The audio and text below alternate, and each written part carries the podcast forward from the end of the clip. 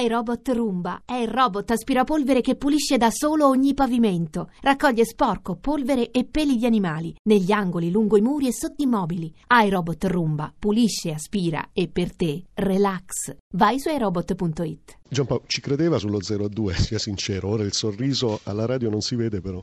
Beh, la, partita, la partita è stata molto, molto tattica, molto equilibrata. Ci siamo ritrovati sotto i due gol eh, immeritatamente, credo, però, però bisognava risalire quella china, quella montagna non era, non era semplice. Eh, no, eh, devo dire che la squadra pensavo che se avessimo avuto la bravura, la fortuna di fare un gol potevamo quantomeno riaprirla.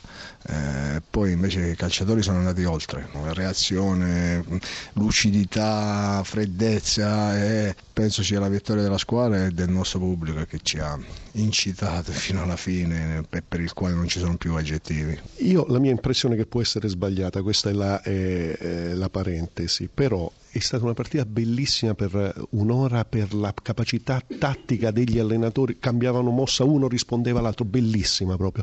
Poi a un certo punto si è decisa quando gli allenatori poco potevano contare. È d'accordo o no? Eh, io tra, tra, i due tempi ho detto questo alla squadra, che la partita era molto, era, si giocava su un sottile filo di equilibrio dove la differenza l'avrebbero fatto le piccole cose, eh, quelle, le, le, cose nascoste dentro la partita eh, e così è stato. Che calcio è questo dove un allenatore come lei, non dico era dimenticato, ma era finito in Lega Pro e poi adesso tutti dicono oh, quanto è bravo, è uno che sa insegnare semplicemente le cose semplici, che poi sono le cose più difficili da spiegare, mister. Si fa presto a tornare nel dimenticatoio.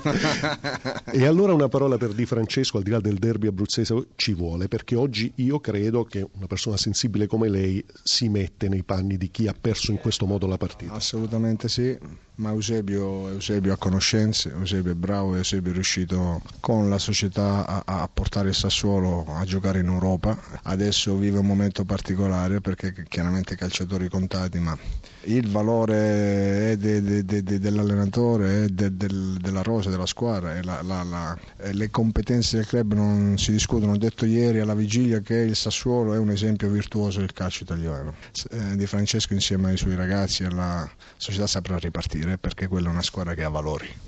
Grazie a mister Giampaolo e grazie a Giuseppe D'Eugenio per l'assistenza tecnica Linea Roma. Mister Di Francesco, io non nascondo anche la mia difficoltà nel farle le domande oggi perché per tre quarti oltre di gara ho visto un Sassuolo perfetto o quasi e, e poi finita diversamente. È vero perché la squadra per 85 minuti ha fatto una grande gara, era sopra di due gol non so cosa è successo nel blackout finale, al di là dell'infortunio del secondo gol di Acerbi che è scivolato, che ha permesso a Quagliarella di trovarsi a tu per tu col portiere. E questi sono degli infortuni che quest'anno purtroppo ci capitano spesso. E stiamo pagando profondamente anche un pizzico di mala sorte in questo momento, dobbiamo essere bravi a, adesso a lavorare dal punto di vista mentale più che dal punto di vista tattico. Alla radio la fotografia di Di Francesco è stata un po' diversa da quelle eh, diciamo, a cui siamo abituati, cioè si è mosso moltissimo stranamente durante la partita per anche spronare i suoi proprio platealmente e poi alla fine invece è rimasto immobile per diversi minuti appoggiato alla panchina. Sì, perché penso che abbia un po' dell'incredibile questa gara per quella che è stata la dinamica, per come avevano giocato, perché se fossimo stati dominati dalla Sandoria avrei alzato le braccia, però perdere una partita così è veramente dell'assurdo. Mi sembra, sembra, quasi di non vivere la realtà in questo momento. Tu hai una curiosità, adesso un allenatore, no? quando rivede i giocatori, ritrova la squadra, da dove comincia, da dove parte?